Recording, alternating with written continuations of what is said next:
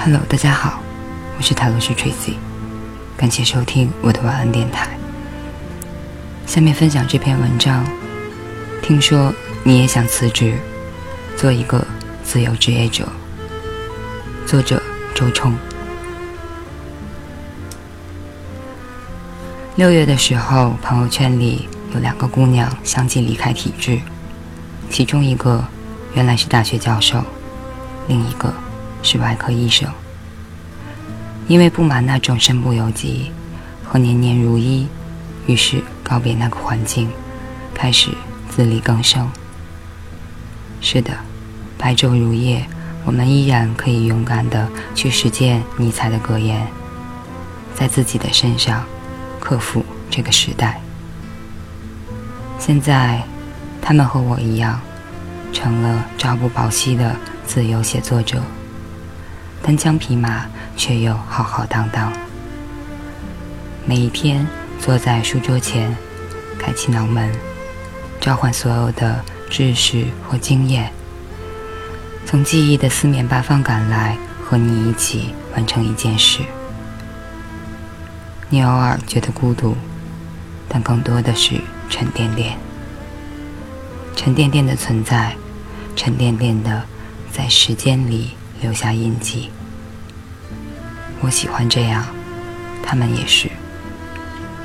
后来问了一下，发现周围还有许多人都已经走上了这条路：自由摄影师、插画师、某些用车 APP 的司机、淘宝店主，放弃了被控制的生活，转而在自由市场法则下干净又明白的活着。他们都没有单位，没有背景和圈子，多劳多得，少做少赚。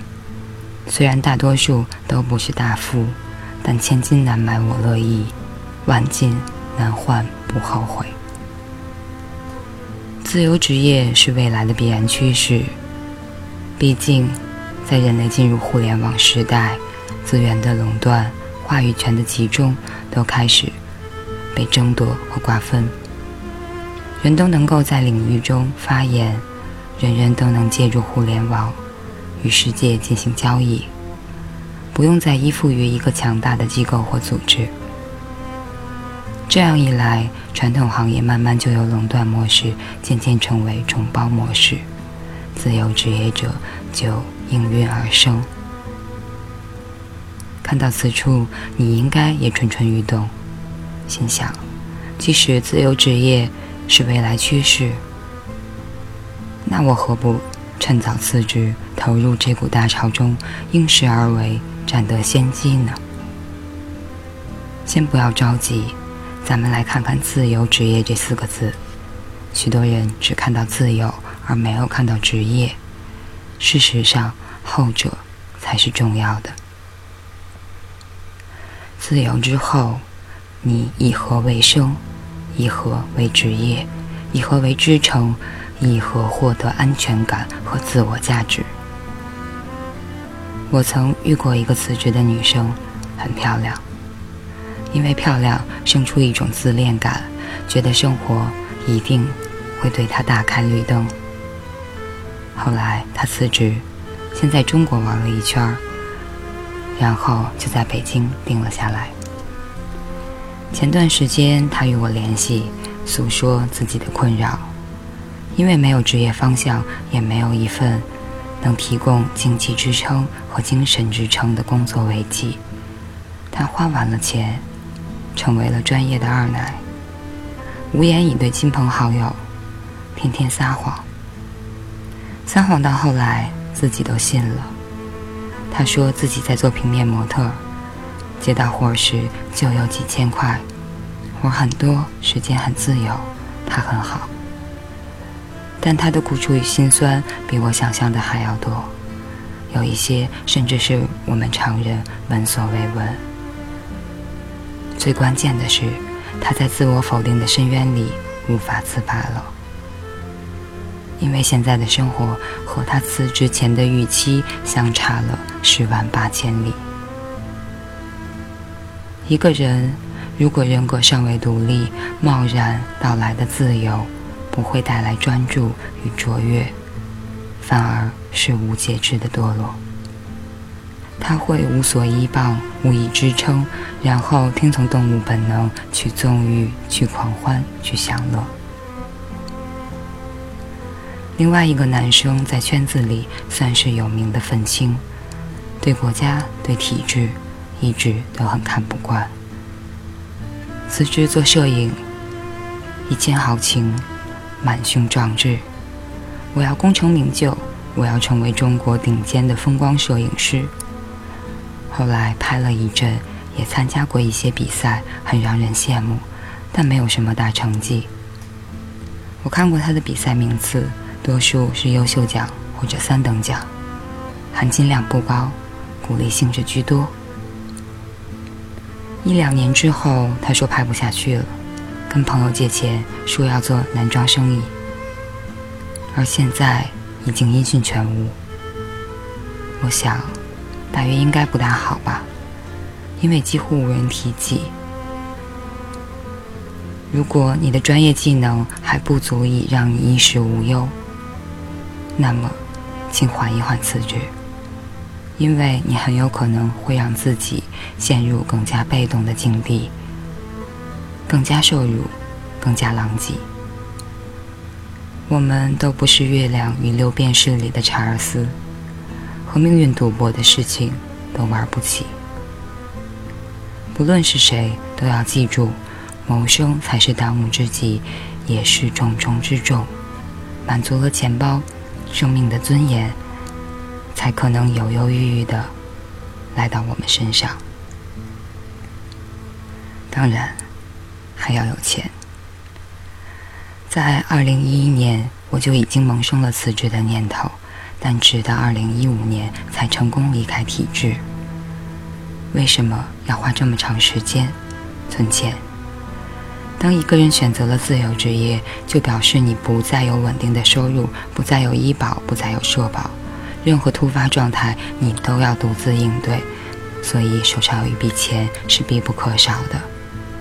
你要准备好，看病时身上有钱，出事的时候交得起医药费，遇见心动的人能买得起钻戒，父母遇见困难的时候有余钱可以寄回去。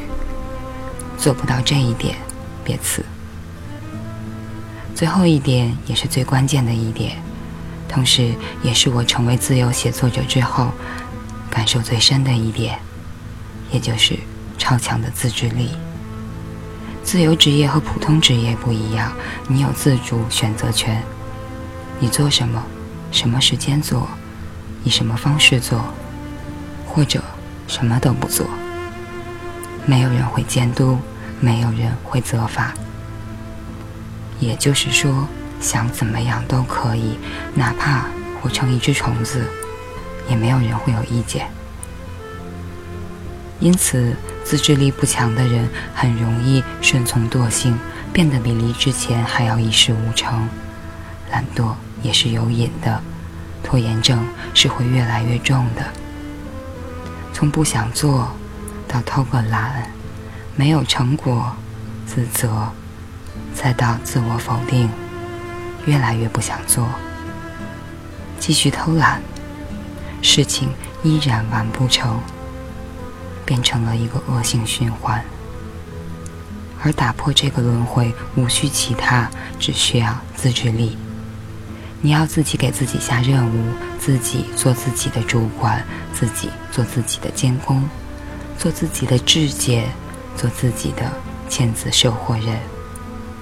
每个环节一丝不苟，都不徇私念情，才可能在自由状态中，将选择的职业做得风生水起。